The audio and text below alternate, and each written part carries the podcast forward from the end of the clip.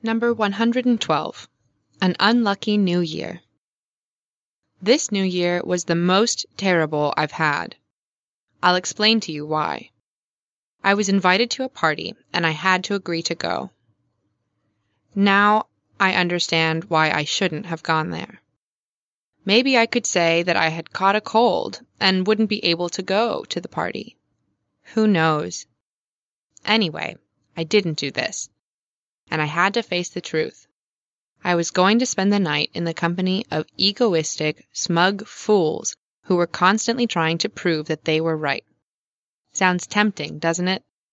I bet you are not jealous of me. But what should I have done?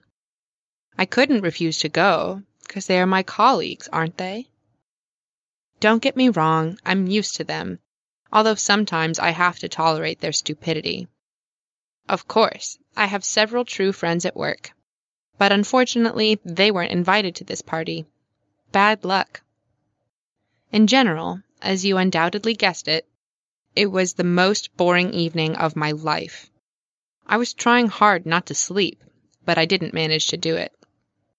I shouldn't have fallen asleep. When I finally woke up, I felt very confused.